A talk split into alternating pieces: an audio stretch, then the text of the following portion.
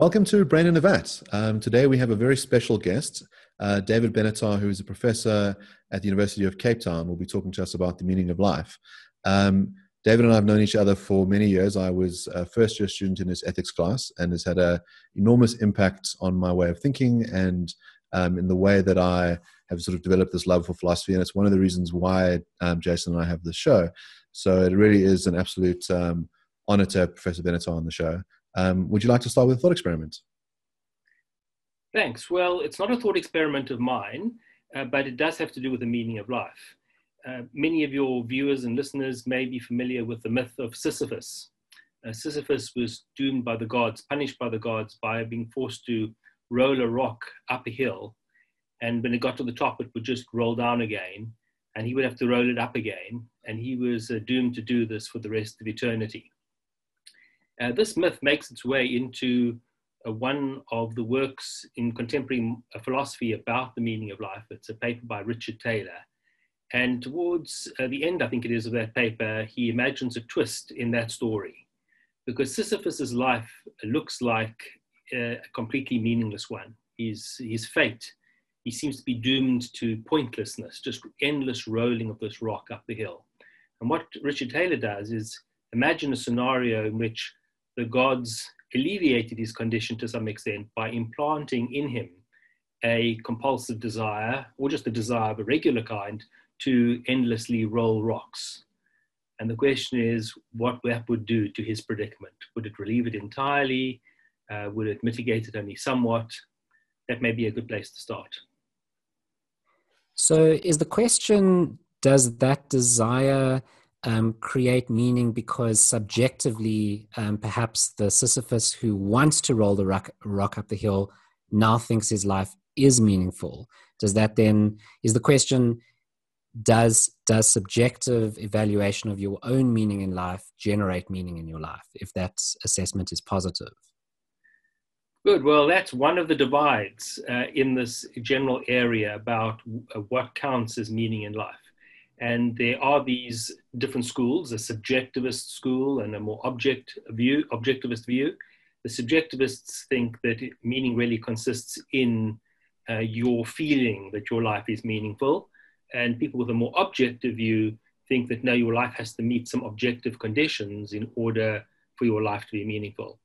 Now, of course, even the people who take the latter view can think that there is such a thing as your life feeling meaningful.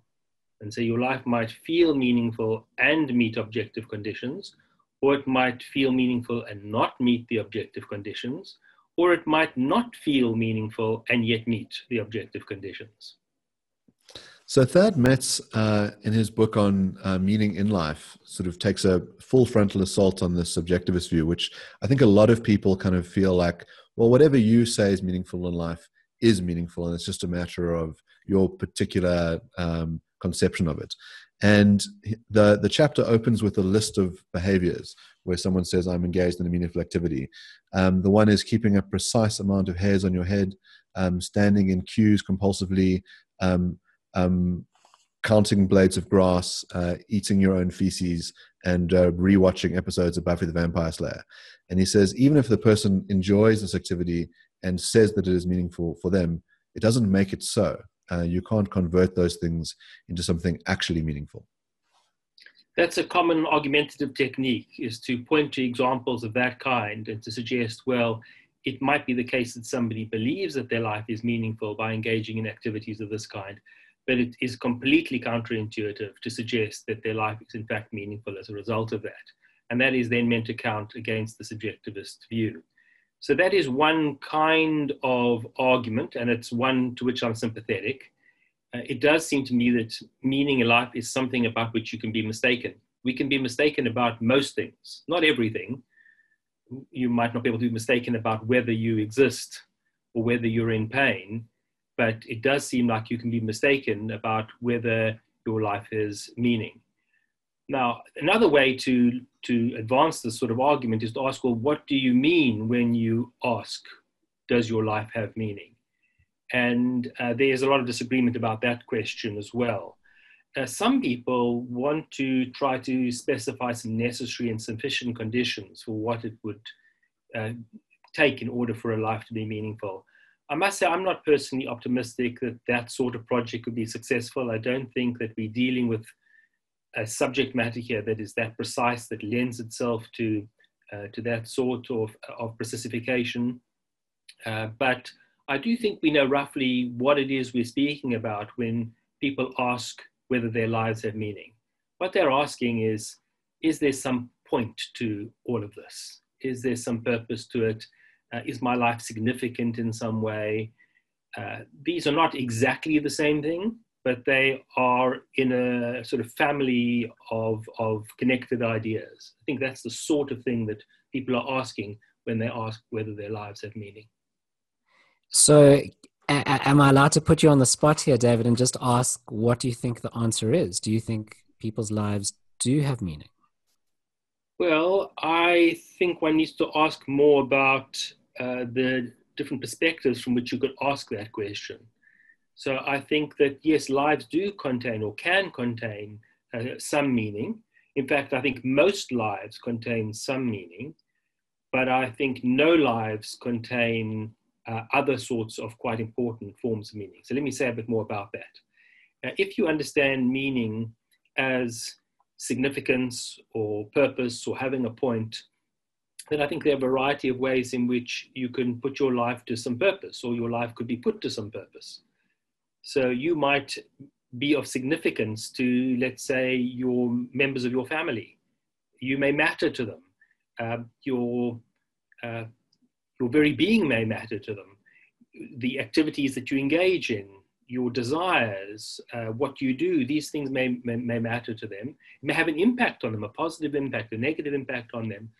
And your life can have meaning from the perspective, let's say, of your family.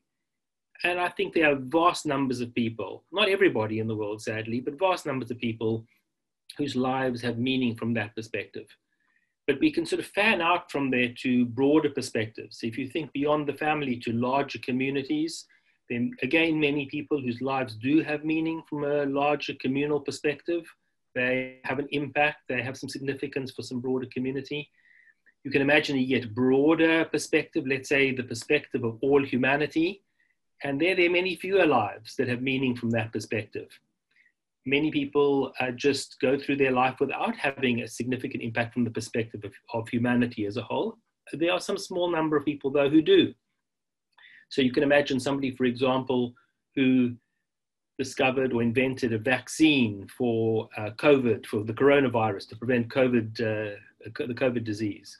Well, that person would have an impact on humanity at large. That would be a life that is significant from that perspective. And so I think there'll be some people whose lives are meaningful from that perspective. But then there's the much broader perspective, what is often called the cosmic perspective. The question is, well, could our lives have meaning from that perspective? And that's where I'm very pessimistic. I don't think that uh, our lives do. There are some people who disagree, and we can speak a bit about why they disagree and, and what they think the cosmic meaning might be. But uh, there, I think uh, we're going to fall short. And since that is, in a sense, the ultimate form of meaning, it's going to be, I think, somewhat disappointing, that news. At least somewhat disappointing, maybe very disappointing uh, for, for many people. So I wonder, why do you think that that cosmic sense of meaning is, what you said, the ultimate form of meaning? Why, why is it the most important? Why not that very kind of individual level meaning? Why is that not more important, or perhaps the community meaning? Um, why why would that sort of grander scale be equivalently more important? I think in general, the broader the perspective, uh, the, uh, the, the, the, more the meaning on one axis, on one axis. It's not, uh, it's not more on, on, in every axis, but there's an axis in which the broader the perspective, the more the meaning that you have. If you think what generates this sort of question, so imagine you get up in the morning and you uh, eat and you perhaps clean yourself and you get ready to go to work in a normal world, not a pandemic world. And uh, you go out there and you uh, deal with all the frustrations of work and you uh, earn your living. And why are you doing that? Well, in order to keep buying food, to keep you alive so that you can continue doing uh, the work that you're doing. That will, and people sort of sometimes step back and they wonder, you know, what's the point of all of this? And if you layer in all the suffering that people have in their lives, the struggles that they have to endure, the hardships, it's a very reasonable question and a very natural, normal question to say to yourself, what is this all about? What's the point of all of this? And uh, if the point is just that I'm giving you some meaning and you're giving me some meaning, this looks like a sort of closed circle that has a certain element of value to it, but it doesn't look like it's enough to justify uh, all the hardships, all the strivings, all the struggle, uh, and of course, ultimately the death. So I understand that there's sort of two different points here. The one is um, there might be minimal amounts of meaning in our lives that a lot of people are really are engaged in a Sisyphean task. Um, they they aren't engaged in anything genuinely meaningful. Their sort of lives are highly repetitious um, and are often filled with other sorts of misery. Um, so the meaning isn't doing much to sort of offset the bad stuff. And the other one is is a perspective issue. So it might be, as you say, that there are some great people um, like Martin Luther King are going to have a huge impact um, for generations, um, and maybe someone like Caesar for thousands of years.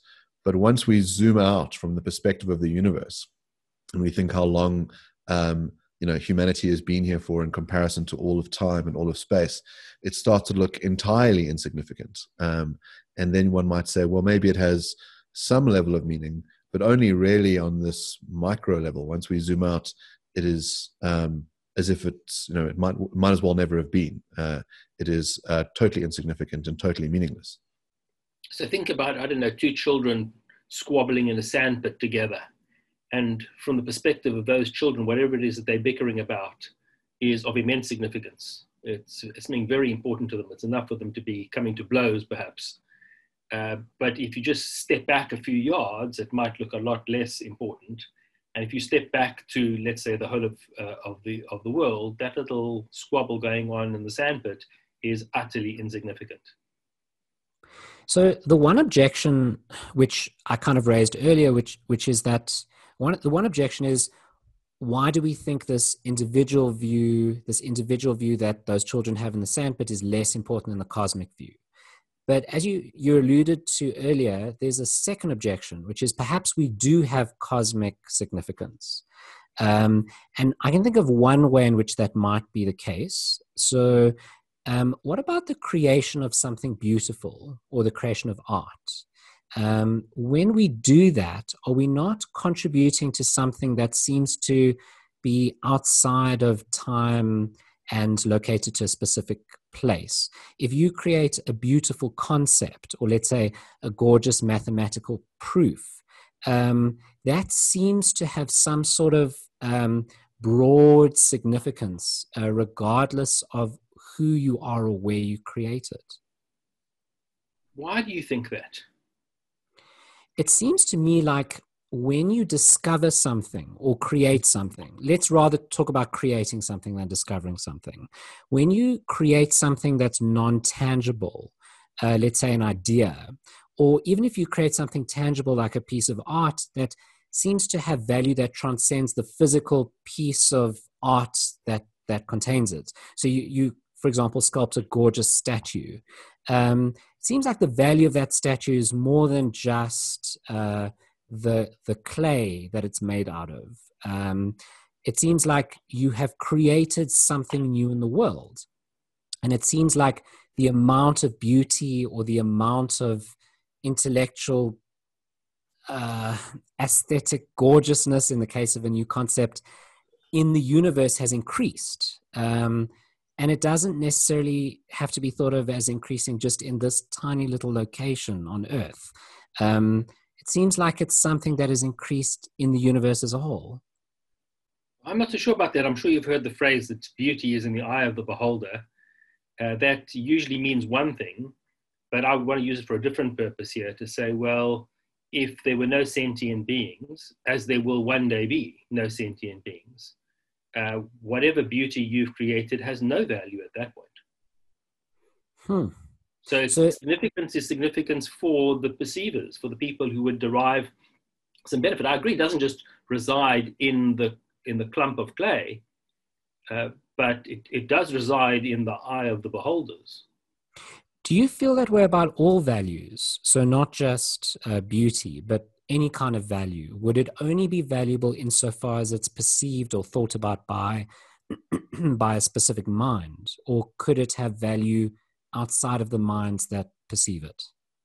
I think there's an ambiguity in what you've said. So, uh, one thing you might mean is that somebody perceives something to be valuable, and the other is that there must be some perceiver in order for something to be valuable.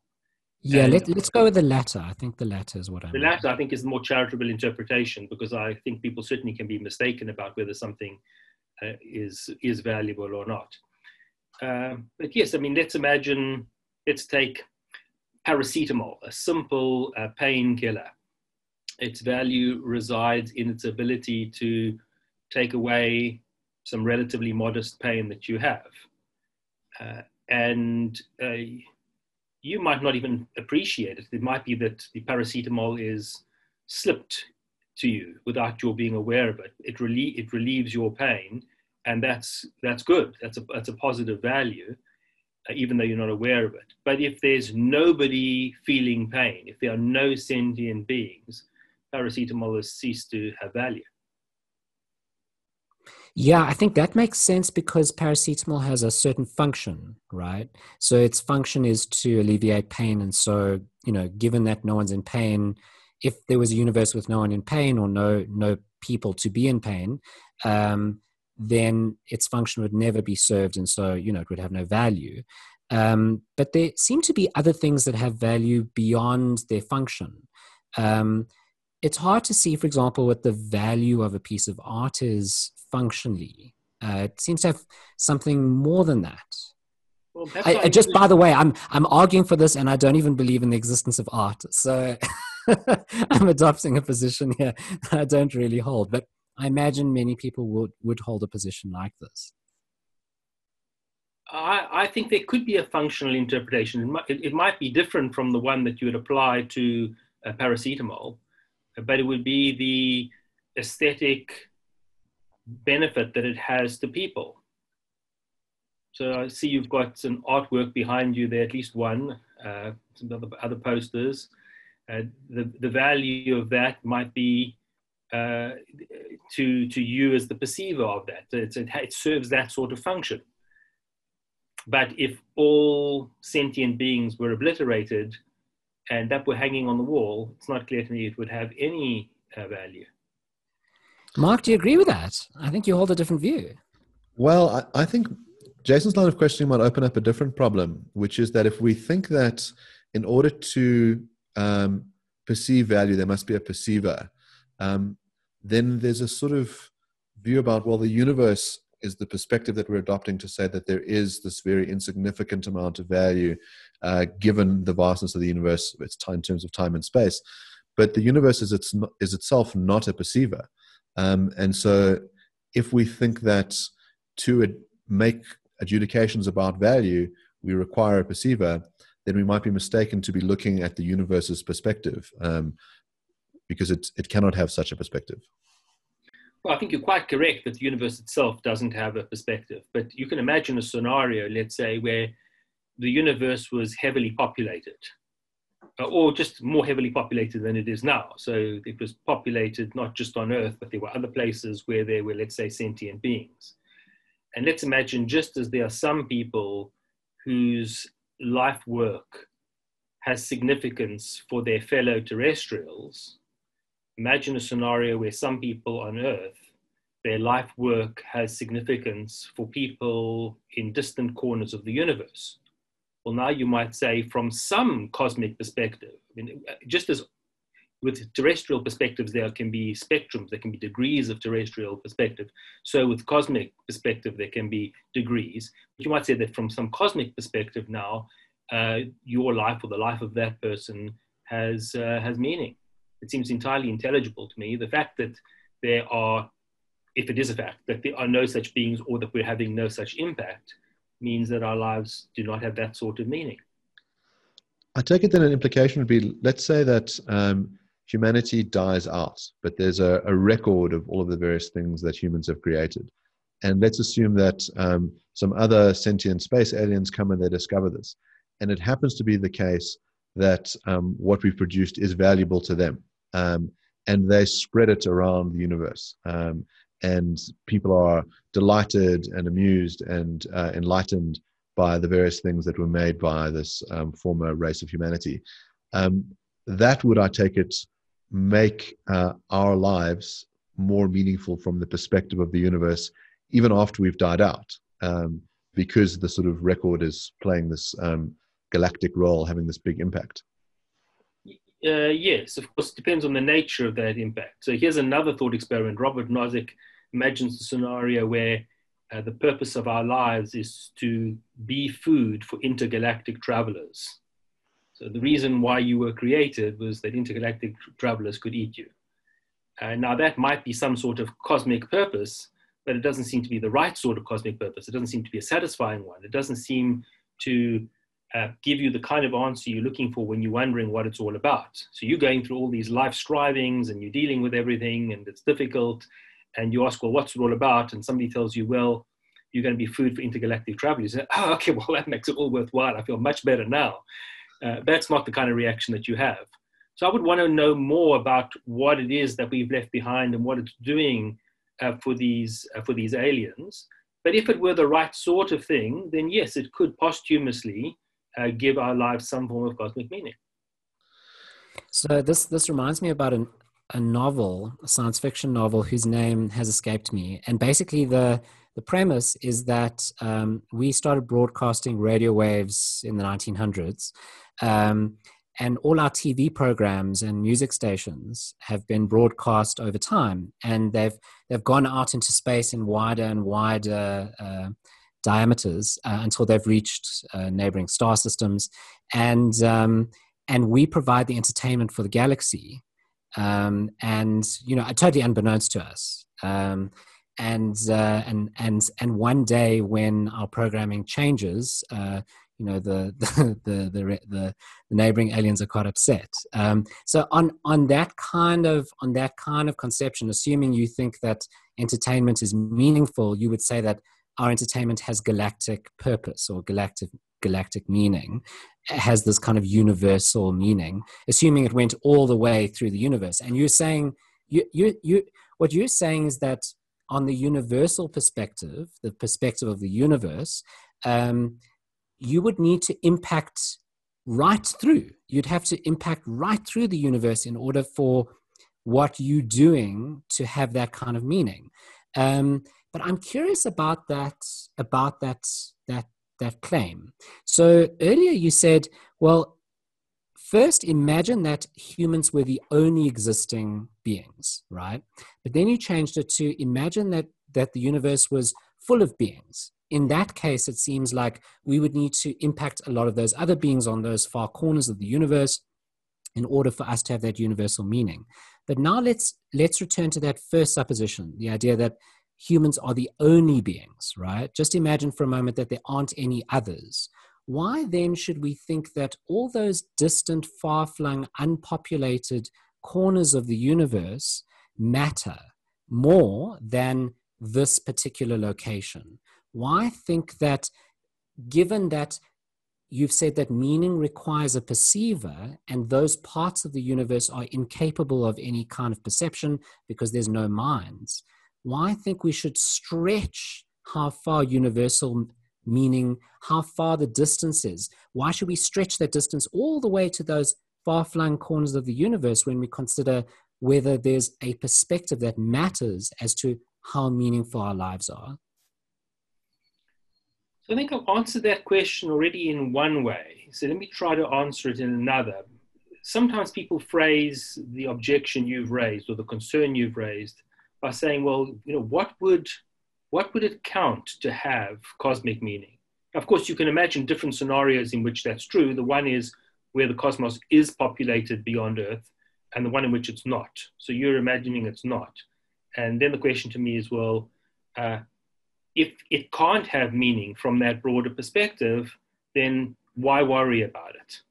What, if you can't tell me what it would take to, to have the broad meaning, why worry about it? Well, first of yes. all, I can tell you what it would take. A part of what it would take is for there to be population there, for, for and for there to be significance. But another thing I would say is it's not clear to me why we should draw comfort from that uh, from that response. So let's come back to Sisyphus again. So let's imagine that uh, Sisyphus is rolling this rock up the hill and down. I am setting aside this the scenario in which he's implanted with this desire. He's just it's the classical myth of Sisyphus where he's rolling this rock up the hill and it's falling down, and he feels that it's utterly pointless. People who are watching him feel it's pointless, and he's complaining while he's rolling this rock and he's saying, "This just really feels pointless. What's my life all about?" And somebody said, "Well, what what would you want the rolling of the rock to do in order for it to be meaningful? What what could meaning what meaning could come from this endless rolling of the rock?" And if Sisyphus is unable to answer that question, if he's unable to say what would be valuable about it, that that shouldn't be a source of comfort to him.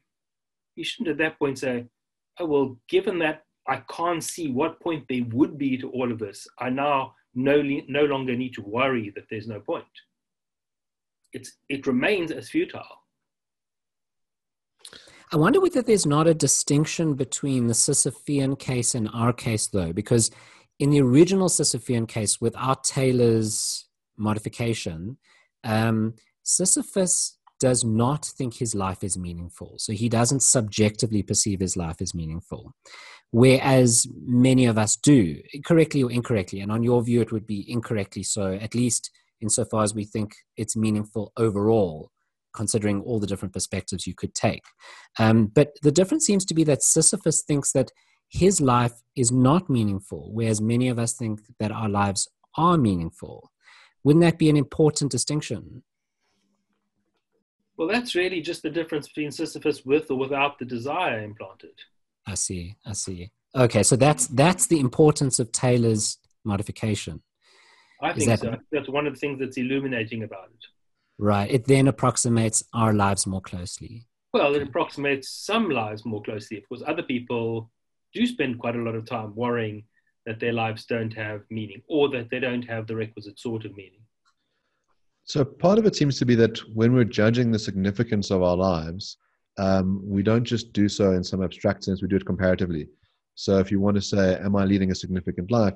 You would, let's say, look at maybe your immediate friend circle or your, your family um, and think, Well, I'm doing okay in comparison to them. When we start zooming out and looking at your community, you might think, Well, really, the impact I'm having is rather insignificant to the you know the big leaders in my community. And then when you think about the sort of the the greats of humanity who've you know uh, saved thousands of lives through their innovations or created beautiful works of art, you then again think that your, your contributions are you know, less significant. And then the question is whether this move towards the perspective of the universe then dwarfs all of it. Um, or if Jason's point is to say, well, assume for the sake of argument that there is no intelligent life beyond beyond Earth, um, that this zooming out um, to make us look insignificant is unfair because there is just a great void there, and we could just pretend that the void um, wasn't there, and then we would constrain ourselves to a kind of uh, earthly comparator, uh, and that would at least make our relative meaning um, more understandable and more grand in comparison. Look, I think there are lots of things to be said about uh, what you've just suggested. Uh, the, the one is how should we respond to our condition? How should we respond to the fact that we can get terrestrial meaning of some kinds, not of other kinds, that cosmic meaning is not open to us? And uh, one response is just to be perpetually uh, demoralized about this, perpetually gloomy about this. Uh, some people want to go so far as to take their own life because they think there's no cosmic purpose. Uh, and I don't think that's the right response to, uh, to that. So it's not that I think we should ignore the ways in which our lives can be meaningful, that we should ignore the ways in which we can make our lives more meaningful than they are. Uh, but I just don't think we should delude ourselves into thinking that they are more meaningful than they are and that they can be. So it's just a question of, of, of, of having a clear eyed view of just how much meaning your, uh, your life can have. Another thing I want to say about the scenario presented to me is that I, I, don't want people to think that this is about accolades, that this is about being known. Sometimes the thing that you do is connected with your identity, but it needn't be. So it may there, there are lots of people who do lots of good things that impact a large group of people, and the identity of that person or the benefactor is never known. Uh, and I don't think that diminishes the meaning of that person's life. It might diminish the recognition that others have of how meaningful that life is, but it doesn't diminish the meaningfulness of, uh, of that life. So you raise an interesting avenue, which is if we are in the situation where our lives are less meaningful than we would like them to be, and there are all these other kind of ills that come along with existence, the sort of um, daily pains, the the horror of death, um, the sort of immense suffering. What are we to do given our our human predicament? Well, um, not make more humans. That's I mean that's the first thing because once you recognize that this whole thing is ultimately pointless, that there's all this striving, all this hardship, and it might have some benefits for people immediately around, but it ultimately is pointless. I think you would say, let's let's just not keep this going. This is this is ridiculous. Just to generate more meaning seekers, more beings to face adversity. So that's the one thing. Then you have to worry about well, what what about me? I already exist. What should I do? And then I would say, well, lead as good a life as you can lead. And I don't just mean morally. So it's it's partly about the quality of your own life to make your life uh, better than it otherwise would be. And partly if you can have some positive effect on those around you either very proximately or more distantly uh, then uh, that would also be a way of in, improving in, in your life both in terms of its quality if it's felt and also in terms of its meaning. So i wonder if someone can't respond to you as follows. If they can't say okay, all right, you've convinced me there's no meaning in life, or, or at least that meaning in life is is is much our our our capacity for obtaining meaning in life is much lower. The bar is much lower than we initially thought. Um, there's some sort of hard limit on how much meaning we can generate, not conceptually, but just empirically, that we almost never generate the kind of meaning that we think we do. Um, so, so suppose someone says, "Okay, I I you convinced me. Okay, good. But there are other values in life which are worth pursuing. Um, so I'll, I'll, agree there's no meaning in life, or not no meaning in life, but very limited meaning in life. Um, but I still want to pursue a life uh, which uh, tries to achieve perfection, for example, or tries to achieve beauty, or tries to explore conceptual ideas, or whatever it is. Um, does your thesis uh, extend to other values as well that we would have we could only achieve very little of each of those? Um, is it just limited to meaning or does it go further? Oh indeed i've got pessimistic views about that too. So if you, if you think about just take knowledge. So if you think knowledge is a good thing and you think of a spectrum between knowing nothing and knowing everything well, we're much closer to the knowing nothing end of the spectrum. Uh, uh, certainly as individuals, and even if we were to stack all human knowledge on top of uh, one another, of course, no individual could have access, immediate access to all of that. But even if we did that, we would still be very close to the know nothing end of the, of the spectrum. Uh, but focus on the individual. Just think of all the languages that you can speak fluently that you don't Think about uh, all the things you could know about the universe that you don't. Think about all the things you could know about other disciplines that you're not expert in and don't. And then think about all the things in your discipline that you are expert in that you don't know about. Uh, we know very, very little.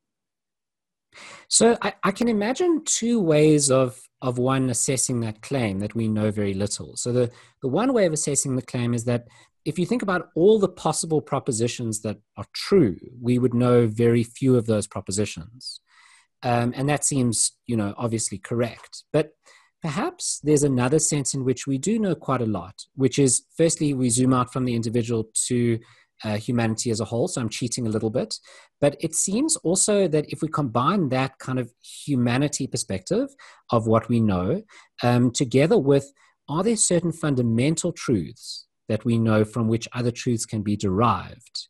Then it seems like we are making significant progress. Um, so humanity is working very hard towards coming up with a theory of everything. Um, and that theory of everything would be some kind of um, scientific theory, um, trying to um, understand how all matter um, kind of derives from an initial state, um, plus a set of laws which explains a previous state, how a previous state brings about a future state, and then we go back all the way to the initial um, state, which is the Big Bang, and then explain things going forward. if we could come up with some sort of theory of everything, whether it be string theory or whatever it is, um, wouldn't that go a long way towards, in, in, in an important sense, um, knowing a lot? I think that we are unduly infatuated with our own capacities. And I think part of what feeds this is that they don't look like there are other species around that can do better than we can as a species. But I'm also worried about how much vicarious pride is taken by humans in what other humans are doing. So if there are some sort of genius scientists out there that are discovering all these wonderful things, and we're taking some pride in that fact, that's misplaced. We, we don't get any credit for that. And the other thing to notice, of course, is a lot of those people, brilliant as they are in their, in their area, have all kinds of other deficiencies. I mean, think about some of these great minds that can probe the ends of the universe in, in their minds, in their heads, and they can't get into the mind of the person next to them. They can't mind read the person next to them. Um, they can't see how their behavior is being viewed by that next person. They have mind blindness of, of that kind. Uh, any, and I think we should focus more on the individual for now rather rather than on the collective species because it it's it is more about the individual uh, predicament. Although some of what I say would also apply at the species level, we know very little. We're very limited, and it's not just knowing. It's not just about propositions. Think about wisdom, and wisdom is not just about propositions. And some people have more of it, and some people have less of it, but any one of us has very little in comparison with what we could have in principle. So it seems that we're we're sort of standing at the base of an incredibly tall cliff, um, and one which is probably insurmountable. And when faced with this, we can either say, well, we should try in our one life to to ascend this cliff as far as we can get, to try and maximize the, the pleasures we can get out of life, the meaningful experience we can get out of life, or when faced with the enormity of the challenge, say, well, it's a it's a worthless endeavor. Um, you know, I can't be unborn, so I'm stuck here. Um, but I can make a choice about whether I want to continue. Um, and I suppose the question becomes whether faced with either trying to maximize the things you do in your life or ending your life as quickly as possible, um, why should one not kill oneself? I think there are lots of reasons, and not all of which have to do with the meaning of life. Let's fo- focus first, though, on those which do have something to do with the meaning of life. So, your life can have some meaning. And if meaning is a good thing, well, better to have more of it rather than less.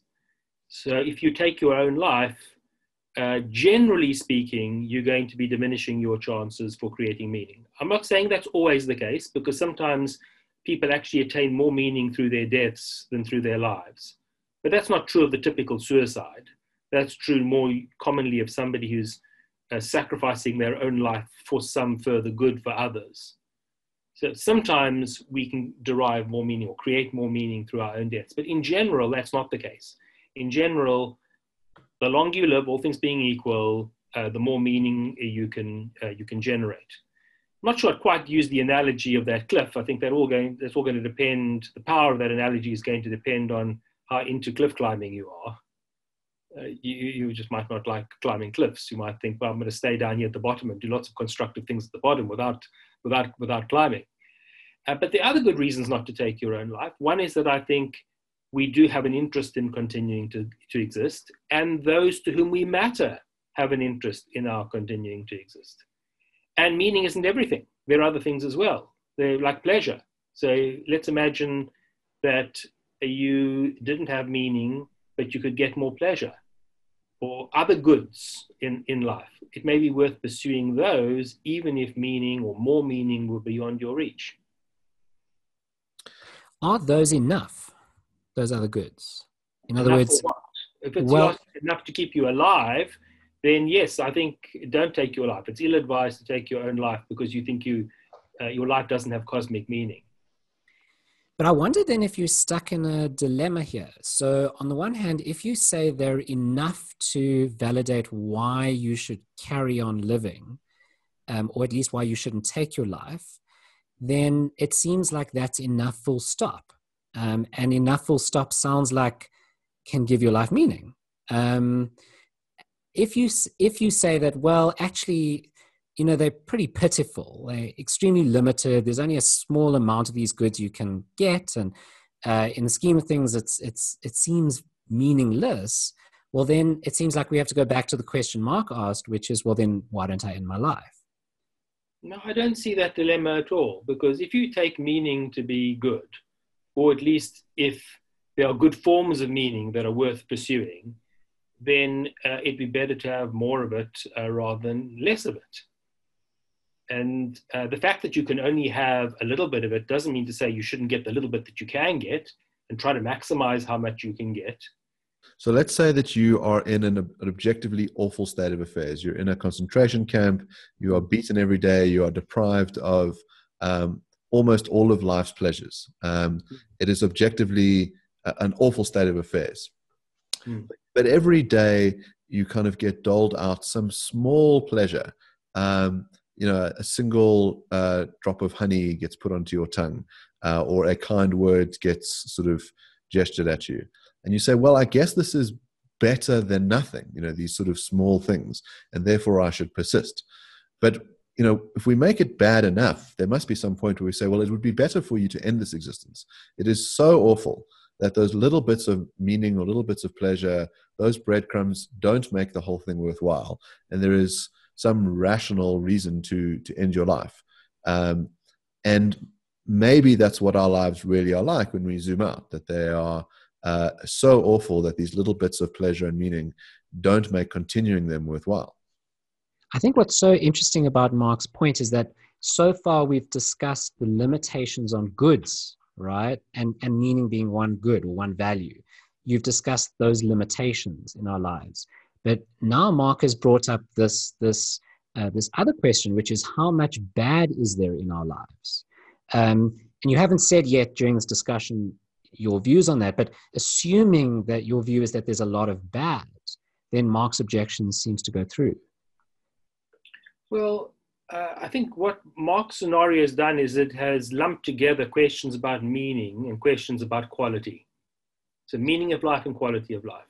And there is some discussion about what the relationship between those two things is. Certainly, a sense of meaning is going to, is going to co- contribute towards the quality of life.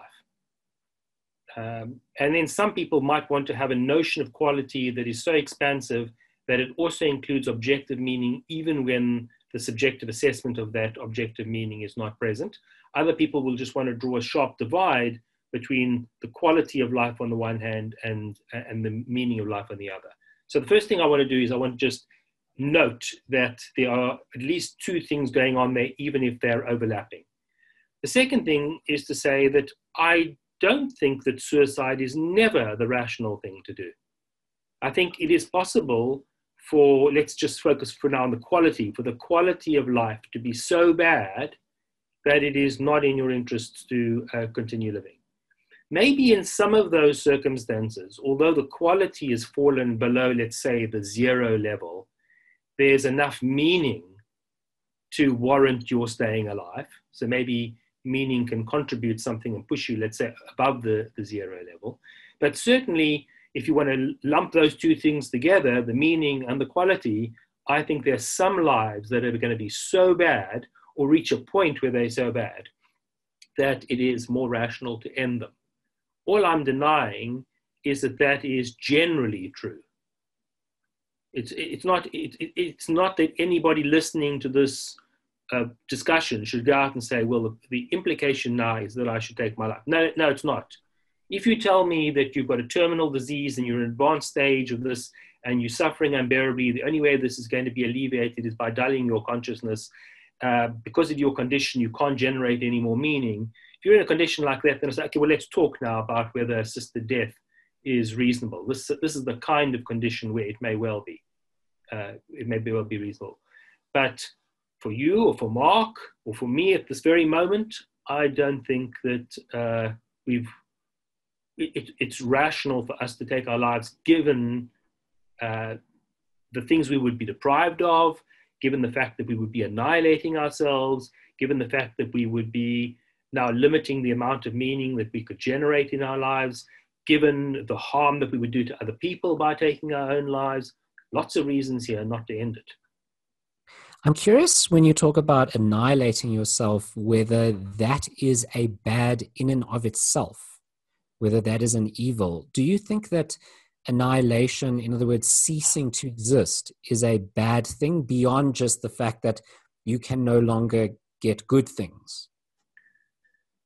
I do think that, and I know it's not uncontroversial. Uh, I know there are people with alternative views my sense, at the very least, is that most people accept this idea implicitly. Uh, most people yearn to continue existing. And, and part of that is because of the goods that they can have. But if we look at very, very many people who are in terminal conditions, who don't have much to look forward to, uh, and who yet want to hang on to life, I think tells us something about about human nature and probably about sentient nature more generally. Now, you might want to say, look, this is just a kind of irrational uh, life drive that, um, that in fact we don't have an interest. And I don't know how to settle that, uh, how to settle that question. I don't think there's a definitive way. I certainly haven't thought of a definitive way of, of settling that question. Uh, but that's exactly why there is a dilemma once you or once you already ex- exist that dilemma can be avoided by not creating new beings that will, that will face that predicament, that will suffer that dilemma. And that's why I think these thoughts again lead to antinatalist conclusions. So there's some sense in which you might think that it's impossible to be annihilated. So depending on our theory of time, if we take the view that the the past has an existence, um, and that you know you have like a let's say a block universe where you could chunk out a piece of space time. Um, the fact that you existed at some point, um, and then cease to exist in the future, but you are always indelibly marked in that block universe as having had a certain existence, and that existence is there um, for eternity. Let's say, or at least until the universe itself ceases to exist. Um, you know, I wonder whether that that plays any role in our evaluation of our lives. If we think that in some sense we are there indelibly and cannot be totally annihilated. I'll tell that to you when you're facing execution and see how comforted you are by it. it's a somewhat flippant comment, but I, I, I, don't think that those sort of weird metaphysical views are going to comfort people.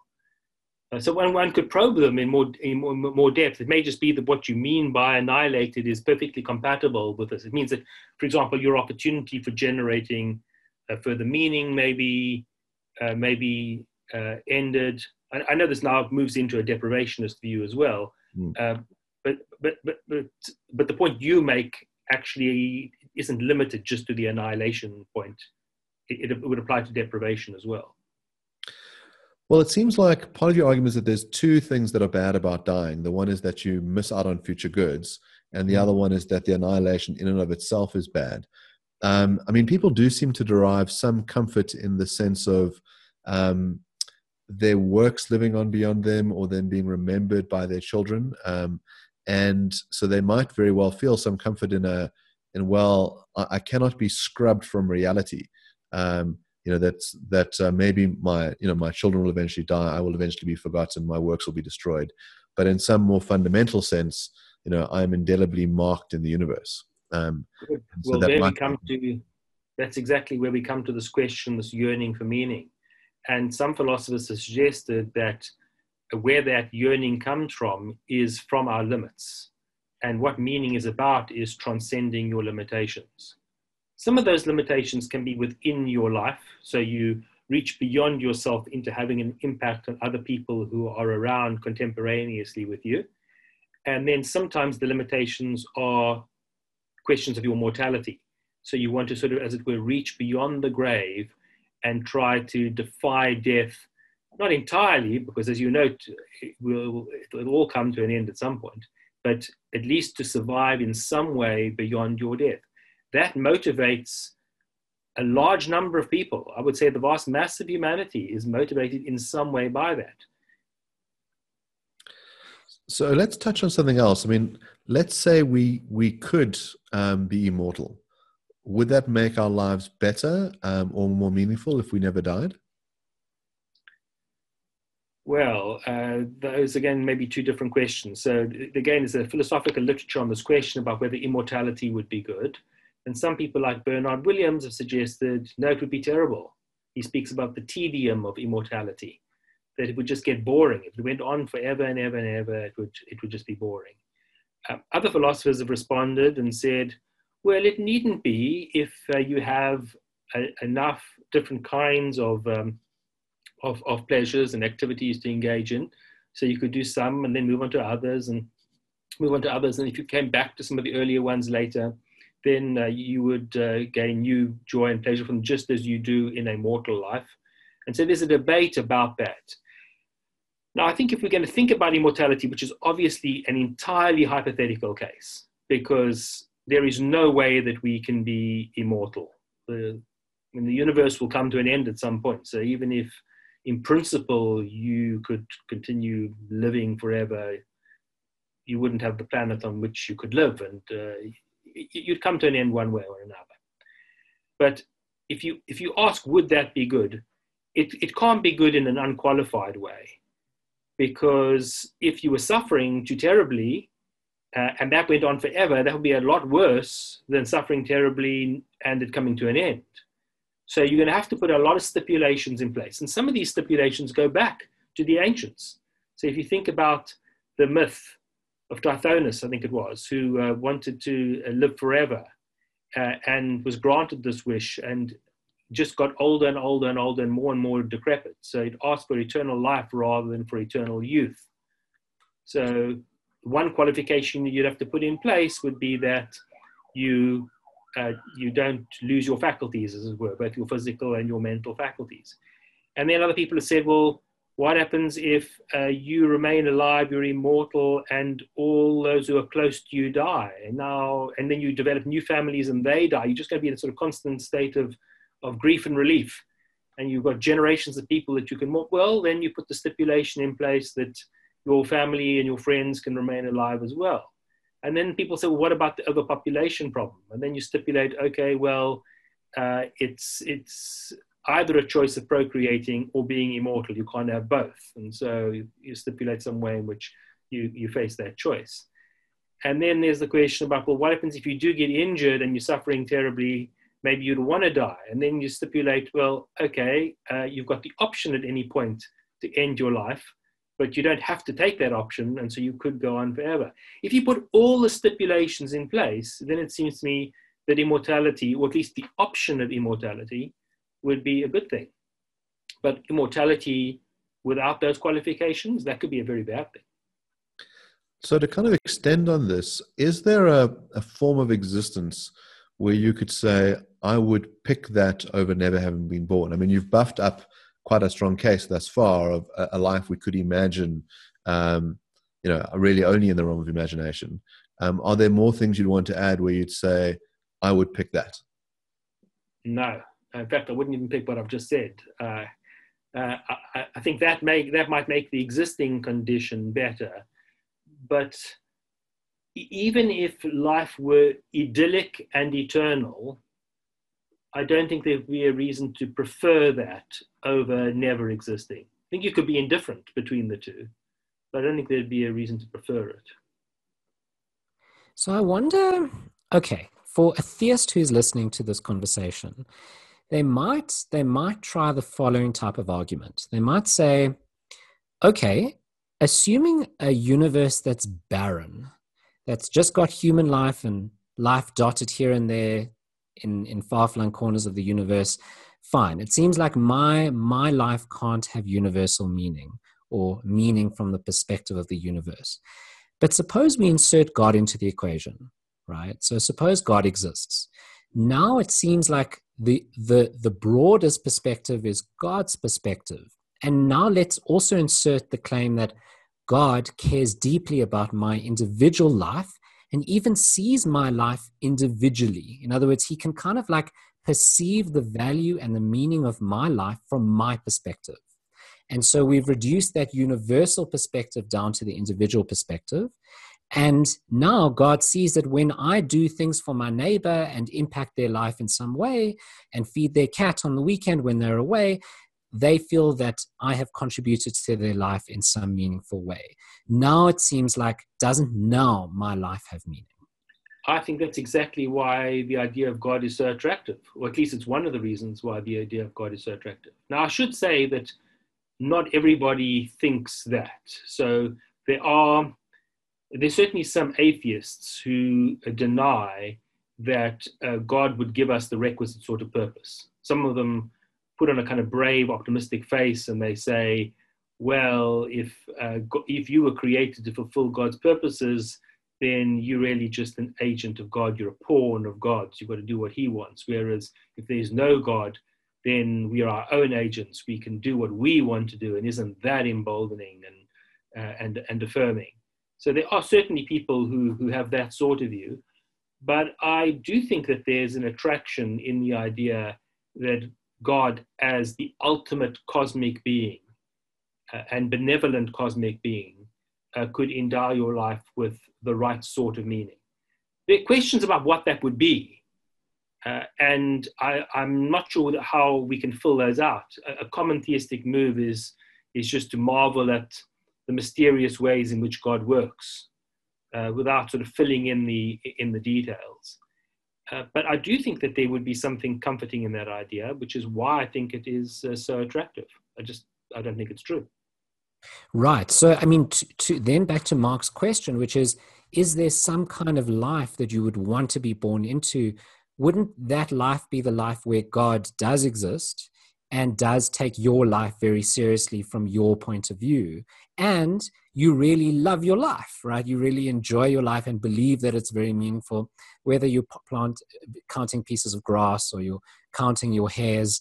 If you believe very firmly that that's very important and you anchor that in God because God believes whatever you believe, um, then then voila, haven't we generated a meaningful life that you would want to be born into? No, I, I mean, I think that might be a version of the idyllic life. And so then I would be indifferent between that and, and never existing. But remember, there's lots, as I've gestured before, in that theistic view that's left unsaid. So we've got this kind of vague hand waving suggestion about how God would provide you with the requisite form of meaning, but the details are not filled out and it's in the nature of the narrative that you can't fill them out because you're a mere mortal, whereas God could.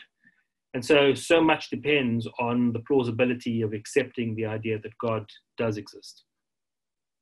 So, something we haven't talked about, but I'd really like to talk about before we end, and you've alluded to it a few times, um, and I know that a lot of your work over the years has been on this topic, is this notion of antinatalism or better not have been. Um, and you've you've mentioned it a few times during this discussion that if if you could choose between the idyllic life and not to have been, you would be um, you you wouldn't prefer one over the other. Um, why would that be? Because I don't think there's a net advantage to the idyllic life. It's great if you're here to have an idyllic life, but if you hadn't existed, you wouldn't have been deprived of it we as existers are deprived of everything short of the ideal. But if we'd never existed, it would not have been a loss. It would not have been a loss. No, not, not it wouldn't have been a loss to us. We wouldn't have been there. It wouldn't have been a loss to us. So I take it this could be cashed out in two ways. The one is um, there's a non-existent entity, um, and so that entity can't um, miss out on things it cannot have the experience of uh, of FOMO. It can't say, "I wish I could have had this idyllic life." It's it had no prior existence, so therefore cannot be deprived of anything, and so is in a state of neutralness. Um, and the other one would be to say, well, it's got the benefit of having missed out on all the awful things that happen in life. So um, we might take the view that when we avoid, um, you know, uh, you know, an accident where we were paralyzed, we say a good thing happened. Um, we we missed out on this terrible thing that could have happened, and that is positively good. Being committed to the to reality in the sense of being able to confront it for what it is means an ability to recognize um, all of the the dark, awful things, but also all of the you know wonderful things about it. Um, but is there some virtue in having a a deluded state? So you know, a lot of people will say that they say, "Well, I'm not really sure if there's a God, but I'm going to act as if there is one because it makes me feel happier." Um, you've written about a kind of how people are Pollyanna-ish, um, so they they tend to look on the bright side of life, um, and that this has some limited sense in which it, it actually makes their lives go better because of the false perception. Um, is there some uh, extent where we ought to embrace a delusion, or, or should we be striving for as accurate a possible perception of reality as there is? Well, this is a question that I discuss uh, in, in the book, The Human Predicament uh, I do recognize that there can be these feedback loops. And so if you think that your life is better than it is, it actually becomes a bit better than it otherwise would have been, even if it doesn't become as good as you think it is. Uh, and it is true that some deviations from reality can make you feel better, but if you get too deviated from reality, then that might not actually be good for you. It's very hard to find the, the sweet point and it's also, of course, not just about you. So if there are things that you can do that make your life go better, then in principle, I'm in favor of them, but you need to be very cautious that in the process, you're not going to make them a lot worse for other people. So think about, for example, the ideologue who is so committed to whatever worldview it is that they have that they're now going to inflict misery on people who disagree with them. And they might be religious, they might be secular, there are all, all kinds of versions of this. Now, you might be deriving immense satisfaction from your uh, self righteousness, from your sense that you are correct. Uh, but look at all the misery that you're inflicting on other people. Uh, now you've stepped well over the mark. Again, to come back to antinatalist themes, I would say that if you are sufficiently deluded that you now bring new beings into existence, you're doing a lot of harm in the process. So if you can sort of straddle that path, I, I wouldn't say go for delusions. I would say go with coping mechanisms of another kind. And they can include things like not focusing on all the time. So you can sit down and decide that you're going to focus all the time on the meaninglessness of life. Well, that's a very good way to get less meaning in your life. That's not going to be productive. Whereas if you say, look, I'm mindful of the big picture and that's not good, but there are some things that I can do. I'll have my moments of reflection where I put it all in perspective, but at the same time, I'm going to do what I can do in order to uh, generate some meaning. Uh, then you are steering a, a kind of course that I think is wiser. Well, um, I have to say this has been an absolutely invigorating discussion. Um, there's a sort of interesting tension in writing about why our lives um, lack meaning. I think you were engaged in an incredibly meaningful endeavor, um, one which has made many people's lives much more meaningful because it's been a cause for reflection to sort of pursue truth um, and to to think about things that are beyond the uh, beyond the everyday. Um, and uh, you know I really commend the the incredible impact that you've had, um, not just on my life but on so many other people's lives in this regard. Just on our planet, Mark. Just on our planet. Much smaller scope than that. At least for now. First the Earth, you know. Then then we'll see what lies beyond.